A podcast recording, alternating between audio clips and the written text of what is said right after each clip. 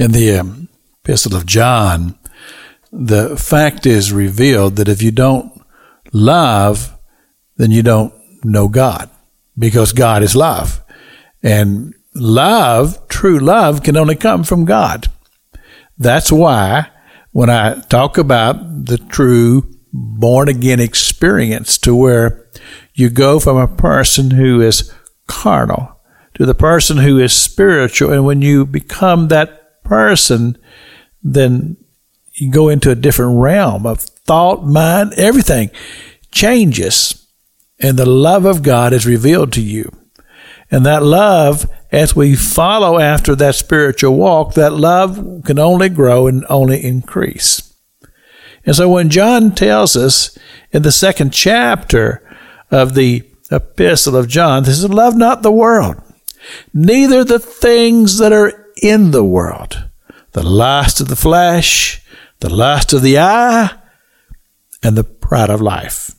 He says, if we are, if we are guided by those things, then truly we are not walking in the spiritual walk. Now, I find it to be fascinating that when the devil came to Jesus in the wilderness and tempted him three times, every one of those times represented one of these categories lust of the flesh, the lust of the eye, and the pride of life. So, if we understand the admonition here that John has given to us when he says, Love not the world, neither the things that are in the world. If any man love the world, the love of the Father is not in him. That's second, uh, First John chapter two, verse fifteen. So if we love the world above all things, then that's not the direction of the Heavenly Father in our lives. You see, I find that as you as you talk to people and you just begin to uh, tug at their hearts a little bit, you'll find very quickly where their heart truly is.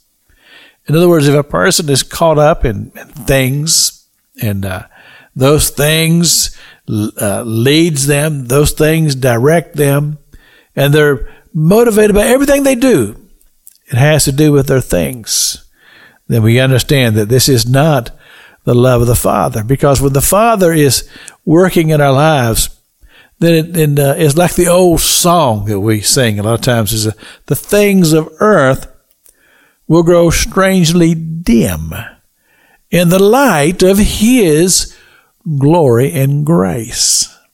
So, in other words, we begin to lean more to His understanding, to His thoughts in our lives, His dictates and directions in our lives. And that becomes the areas that we seek to follow after, that we build ourselves up in our most holy faith, in the spiritual realm, in the spiritual walk, and of course, our eternal destination which is heaven, as we've talked about already this week, eternal life forever with our Heavenly Father.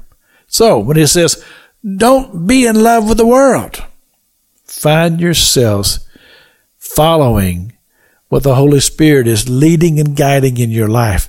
Because when the Holy Spirit is leading and guiding, He will lead you to spiritual insight, spiritual direction, and of course, the precious love of the Father. This is Pastor Jack King with the gospel on the radio broadcast.